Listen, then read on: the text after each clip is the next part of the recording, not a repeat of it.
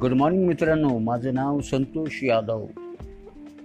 मी तुम्हाला आता थोडीशी मिमिक्री करून दाखवतो थोडेसे आवाज काढून दाखवतो टाइमपास प्रथम मी तुम्हाला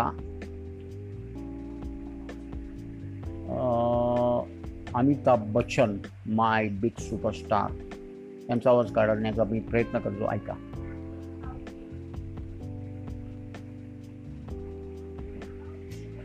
जानते हो रमा, मेरे बाप ने दो शादियाँ की एक मेरी माँ के साथ और एक अपनी नौकरी के साथ। अपनी माँ का बेटा मैं हूँ और मेरी सौतीली माँ। यानी मेरे बाप की दूसरी बीवी का बेटा है कानून। कानून मेरा सौतेला भाई है। ओके। आता मी तुम्हाला शाहरुख खान यांचा आवाज़ काढ काढून दाखवतो। हाँ से बीस साल पहले। जिस माँ की आँखों में खून उतरा है? उसी माँ का मैं बेटा हूँ, मदन चोपड़ा। क्या था तुम्हारे बाप के पास? एक भिखारी की तरह होया था हमारे दरवाजे पर।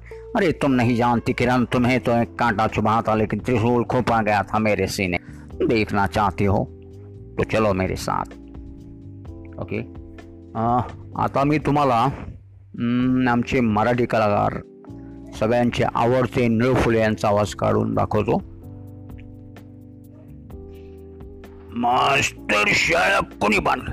आम्ही बांधले. शाळेत बाया कोणी आणल्या? आम्ही आणल्या.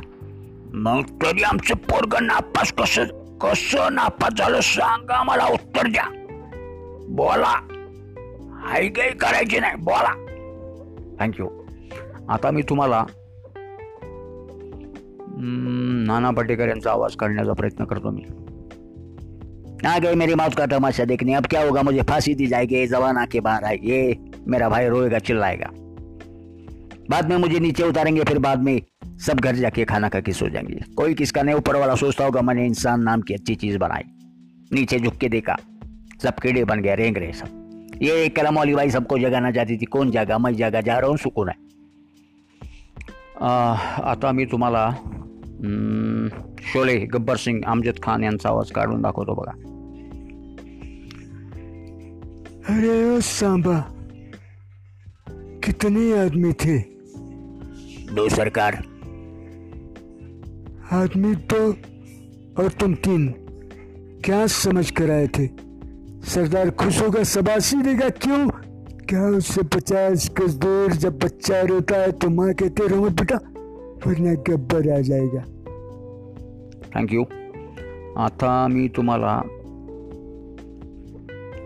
ओम प्रकाश यांचा आवाज़ काढण्याचा प्रयत्न करतो मी.